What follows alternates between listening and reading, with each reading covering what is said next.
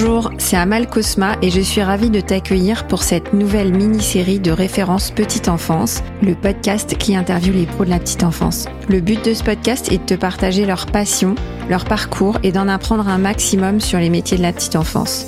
Si toi aussi tu aimes ce métier et que tu as envie de le partager avec nous, ce podcast est fait pour toi. Juste avant de démarrer, quelques petits messages. D'abord, je te recommande les deux premières saisons si tu as envie de travailler tes process et ton management. Ensuite, je te demande de me consacrer quelques minutes de ton temps pour déposer une note sur Apple Podcast ou sur Spotify. Comme ça, tu m'aides à valoriser les métiers de la petite enfance en diffusant le podcast.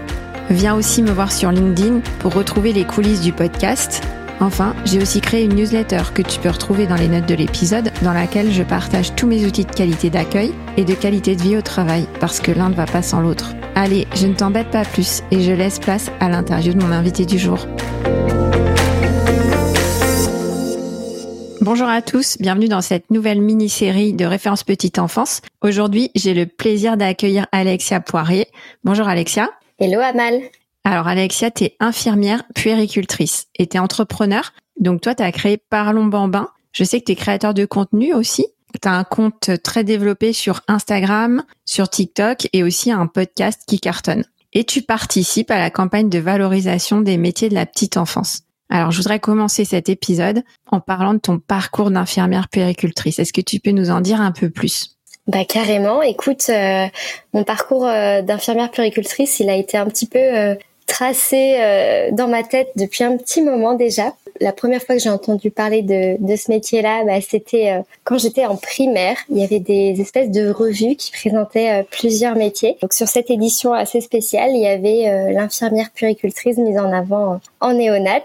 Et donc ça m'a toujours inspirée. Et puis après, dans mon enfance, par exemple, ma tante était infirmière, donc ça m'a toujours un peu euh, suivi. J'entendais un petit peu ces histoires, euh, collègues, tout ça, ces gardes. C'était quelque chose que j'avais envie de découvrir. Donc euh, mon parcours scolaire a été assez simple, sachant que voilà, je voulais déjà faire infirmière puéricultrice, donc j'ai fait un bac sanitaire et social qui s'appelait ST2S ça a encore dû changer de nom. Donc c'était un bac technologique et juste après euh, ce bac-là, j'ai pu rentrer à l'école d'infirmière qui était encore sur concours. Donc euh, c'est vrai que c'était un bac qui préparait vraiment au, concours d'infirmière. Donc, euh, s'en est suivi de trois années d'études à l'école d'infirmière. donc là, j'étais à Toire à ce moment-là. Donc, j'ai fait beaucoup de stages en gériatrie. ça me plaisait beaucoup, mais j'avais toujours en tête, voilà, ce côté pédiatrique. Donc j'ai réalisé un stage, euh, mon stage optionnel de fin d'année. On avait le choix sur un stage. Donc là, j'ai tout donné pour pouvoir aller en pédiatrie. Et c'est là que j'ai découvert donc l'univers de la pédiatrie. Et là, c'était en cardiologie notamment. Et ça m'a bien bien plu, si bien que en sortant de l'école jeune diplômée, j'ai eu un premier poste euh, à l'hôpital Necker euh, j'étais en cardiologie pédiatrique. Donc là, j'ai travaillé pendant un an Ouais, là, c'est le top du top de la pédiatrie, hein, l'hôpital Necker. Bah, c'était une référence. Il y a aussi Robert Debré en région parisienne qui, est assez euh, pointu euh, au niveau de la la pédiatrie. Et c'est vrai que c'était vraiment un service de pointe avec une équipe pluridisciplinaire. Déjà ça, ça me plaisait. Ensuite, euh, ce qui m'a plu, bah, c'est que euh, il y avait vraiment un travail en binôme avec les auxiliaires de puriculture. J'ai pas eu de petit frère ni de petite sœur. J'ai pas eu de petit cousin vraiment ou de bébé dans mon entourage. Donc c'était vraiment la première fois que je portais des tout petits bébés. Euh, on sait pas trop par quel bout les prendre. ils ont besoin d'être contenus, donc on découvre un peu ça. Et c'est vraiment elles qui m'ont tout appris et puis après, euh, il y a aussi bah, la technique, beaucoup de techniques dans ces services, de protocoles, tout ça. Donc au bout d'un an, j'avais l'impression d'avoir fait le tour dans le sens où euh, j'avais aussi envie, euh, au-delà de la technique, de creuser cette notion de la claque qu'on peut se prendre quand on devient parent, encore plus quand notre enfant est hospitalisé, et comment arriver à soutenir ces parents-là euh, pour avant tout aussi euh, soutenir l'enfant et son développement. Et euh, je sentais que j'arrivais un peu au bout de mes limites en tant qu'infirmière parce que surtout j'avais un planning chargé, de la fatigue, donc sur mes jours de repos j'avais pas forcément envie d'étudier, donc je sentais que c'était le temps pour moi de d'aller à l'école de puériculture. Et puis, je suis revenue en région nantaise pour passer les concours d'infirmière puéricultrice et j'ai été admise en 2018 et puis en 2019. Donc, je, suis sortie de l'école de Nantes, diplômée infirmière puéricultrice. Tu as eu une première expérience réussie à l'hôpital Necker et c'est là que tu as été confronté avec cette problématique euh, de la parentalité en fait. Ce que tu dis c'est que tu as vu des enfants hospitalisés, des parents qui découvraient euh, tout à la fois, à la fois être parent, être parent d'enfants hospitalisés et c'est ça qui t'a donné envie de travailler l'accompagnement à la parentalité. Et surtout qu'en fait dans les services de pédiatrie, il y a des infirmières qui peuvent travailler en pédiatrie aujourd'hui et des infirmières puricultrices. En fait, euh, pour que les services de pédiatrie fonctionnent, il y a des réglementations, il faut qu'il y ait tant d'infirmières puricultrices pour tant d'infirmières. Le nombre d'infirmières puricultrices est moindre, mais quand même dans nos équipes, on en avait.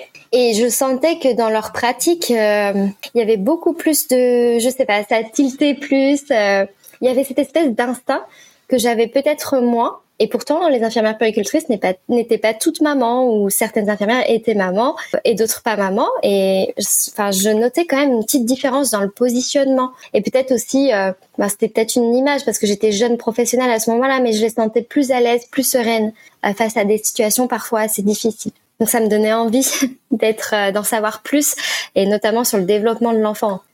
ça, on a très très peu d'apports à l'école d'infirmière.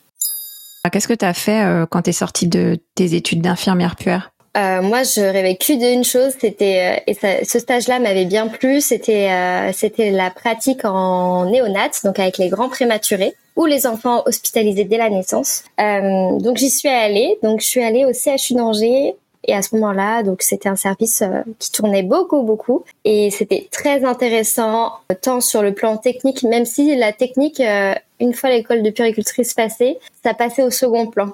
Quand j'étais auprès des, enfants prématurés, c'est là où je sentais que j'avais vraiment un, une plus-value dans le sens où euh, je passais vraiment par les compétences de l'enfant pour montrer que qu'il allait bien, que les parents faisaient bien, les valoriser à travers leurs, leurs enfants. Et c'est vrai que ça, j'ai eu des très très, on tisse forcément des liens dans ces dans ces services avec les parents et euh, ouais, j'ai eu des très belles rencontres euh, de famille et ça m'a vraiment plu.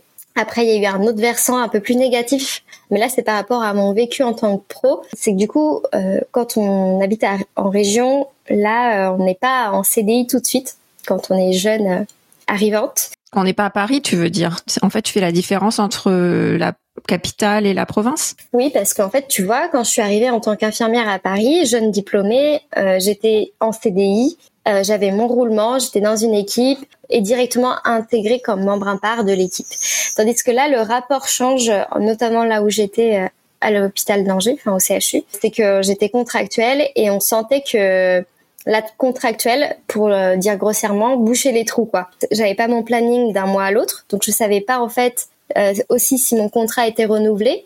Donc au début c'était un mois, et puis après j'ai su que j'étais renouvelée pour trois mois, et puis après encore trois mois, après six mois. Donc c'était vraiment la communication bizarre. Et il y avait voilà une équipe euh, assez soudée. Euh, de, de, de, de, personnes en CDI, on va dire. Et après, bah, beaucoup de turnover dans les remplaçantes. Euh, C'est-à-dire que les remplaçantes, je pense, à force s'épuisaient parce que une fois que je l'ai vécu, je, voilà, j'en ai fait cette conclusion. Ouais, les remplaçants dont tu faisais partie. En fait, ce que tu dis, c'est que les CDI, eux, ils étaient en équipe, ils étaient soudés, ils se soutenaient. Et puis toi, tu avais un peu l'impression d'être une sous-catégorie de, de pro, quoi. Oui, puis tous dans le même panier. Enfin, moi, je sortais de l'école de Pierre. Il y avait aussi des jeunes infirmières, comme euh, ce que j'étais en sortant de l'école d'infirmière. Et moi, j'avais vraiment envie de partager avec elles, euh, mais même aussi avec mes pères plus anciennes, parce qu'en plus, selon ton année de formation, je trouve que t'as pas du tout le même bagage. Enfin, c'est vrai que la pédiatrie, les neurosciences, ça évolue tout le temps. Donc, selon euh, la date de ton diplôme, si t'as pas forcément eu le temps de, rechercher quand tu es dans le train-train quotidien et que tu bosses en service, les jeunes ont aussi beaucoup de choses à apporter aux anciennes. Et il n'y avait pas ce rapport-là. C'était vraiment les anciennes chaperonnes s'assurent que les les nouvelles contractuelles fassent bien euh, ce qui est qui se fait dans le service et pas de nouveautés et puis aussi bah considérés comme des pions c'est-à-dire que bah, pour moi c'est ça hein, euh, quand on nous rappelle pour venir remplacer une collègue euh, sur son quatrième jour de suite on, peut dire oui, c'est notre volontariat, on est payé pour ça, ok. Mais par contre, le roulement change à ce moment-là parce que c'est les équipes qui changent. Et toi, bah, on te dit ok, tu as passé trois jours avec ces familles-là, mais aujourd'hui, c'est ta collègue qui prend son nouveau rôlement. Donc, même si tu reviens, tu changes de secteur. Et donc, pour une journée, en soins de réanimation, il faut tout reprendre, se réadapter. Et, et parfois, ça demande trop d'adaptation. Et à force de trop s'adapter, on s'épuise, quoi. En fait, il y a vraiment de la discontinuité, c'est ça que tu veux dire euh, dans le lien à l'autre, c'est assez compliqué. Tu résumes parfaitement, Amal. C'est vraiment ça. tu mets le mot euh, sur ça. Et donc cette discontinuité, elle a créé aussi des situations de danger et des situations graves, notamment un enfant qui est décédé par erreur médicale par une jeune contractuelle. Et moi, je me suis dit, mais oulala. Et pourtant, je me sentais à l'aise, formée, mais l'erreur n'est jamais bien loin. Enfin, surtout dans, dans ce domaine-là. À l'hôpital, il y a des erreurs tous les jours, que ce soit de l'erreur euh, qui passe inaperçue à vraiment les erreurs graves. Et je trouve que cette erreur, elle a été mal traité, mal accompagné dans les équipes. Et moi, ça m'a beaucoup impacté. Je pense que j'ai fait un transfert. Je me suis dit, mais en fait, ici, je me sens pas assez en sécurité. Euh, moi, j'ai besoin d'un environnement de travail euh, de m'épanouir, de me sentir écoutée. J'ai aussi envie d'apprendre avec les autres. J'étais très bien avec les parents, avec les prématurés. Enfin, j'étais vraiment dans mon domaine. Mais tout l'écosystème, ça n'allait pas. Ton environnement de travail, ton, ton, ton employeur, ton lien avec euh, ton équipe, et c'est là que tu t'es dit que tu allais euh, changer de poste, donc pour euh, pallier à cette précarité de, de l'emploi de remplaçante, pour euh, trouver plus de sécurité et de stabilité? J'ai fait une grosse mononucléose au bout de quelques mois. Avec, en plus, on commençait tout juste le confinement, parler du Covid et tout, donc il y avait un peu ce stress là aussi. Et hépatite virale, enfin c'était pas rien, enfin voilà. Donc quand tu te retrouves de l'autre côté de la barrière euh, de soignant à patient, bah ça te fait tout drôle, surtout quand tu as 25 ans. Et là, je me suis dit, mais en fait, je veux pas m'épuiser comme ça, en fait, et j'ai envie d'apporter ma plus-value euh, autrement. Et donc, euh, dans mes stages, c'est vrai que en école d'infirmière, puricultrice, on a quand même la chance de, de pouvoir faire six mois de stage. Donc, c'est vraiment très riche sur un an. Et j'avais découvert le milieu des, des crèches. Et je me suis dit, bah, je m'imaginais peut-être pas aussitôt y aller, y venir, mais ça m'intéresserait peut-être pour la suite d'aller voir ce qui s'y passe. Euh, toujours sur cette notion de d'équipe pluridisciplinaire, d'accompagnement de l'enfant. Et surtout que pour la première fois de, ma vie, j'allais euh, bosser dans un univers où euh, les enfants étaient bien portants, en bon développement. Et j'avais envie de ça aussi. Donc c'est là que je me suis mise effectivement à rechercher euh, une place euh, en structure d'accueil. Donc j'ai eu un contrat de six mois en tant qu'infirmière sur le terrain dans un multi-accueil euh, qui accueillait 40 enfants. Il y avait 40 berceaux. Ouais, c'était un CDD. C'était un CDD toujours, mais potentiellement avec des suites de, de CDI. Des perspectives. Des perspectives et il y avait surtout ce truc de contrat voilà à la semaine. J'ai tous mes week-ends assurés donc aussi ce côté perso qui était assuré aussi, cette vie perso euh, que je recherchais, cette sécurité sur les week-ends, tout ça. Ouais, je comprends bien ce que tu dis, Alexia. Ça fait écho à mon expérience de gestionnaire de crèche, parce que j'ai souvent recruté des infirmières ou des puéricultrices qui venaient du milieu hospitalier et qui recherchaient en crèche cette stabilité du planning, cette euh, sécurité aussi de l'emploi et euh, des conditions de travail un peu plus un peu plus apaisées avec des enfants sains donc, euh, ce que tu racontes, en fait, c'est euh, c'est un parcours que que je connais bien d'infirmière qui a envie de connaître euh, un, un, service un peu plus calme, un peu plus posé. Beaucoup de gens disent il faut être, faut être passionné pour faire ces métiers-là. Oui, mais parfois la passion ça suffit pas. Tout le monde n'a pas les épaules. moi, je suis en admiration devant, devant toutes les femmes qui font leur carrière complète à l'hôpital, quoi. À l'heure où tout le monde parle de, des conditions de travail difficiles en crèche, là tu donnes un autre regard en fait. Pour toi, ça a été le contraire. Arriver en crèche, ça a été plus un, apaisement, un soulagement. Ah oui, mais moi je suis persuadée que de toute façon dans tout métier il y a des avantages et des inconvénients.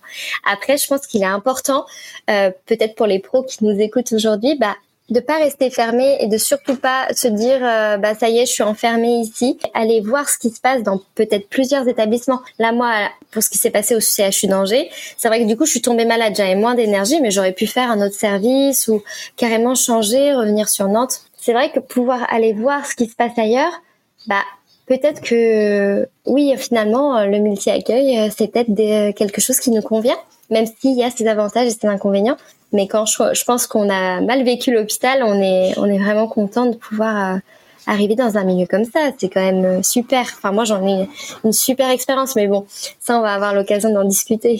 Exactement, Alexia. En tout cas, c'est déjà c'est un, point super positif puisque tu nous dis que tu as eu une, une, très belle expérience et que tu en gardes un très bon souvenir euh, dans une crèche. Et donc, je te propose qu'on avance dans ton dans ton témoignage sur l'épisode 2 en parlant de ta spécialité qui est l'accompagnement à la parentalité. Eh ben, let's go. À tout de suite. À tout de suite.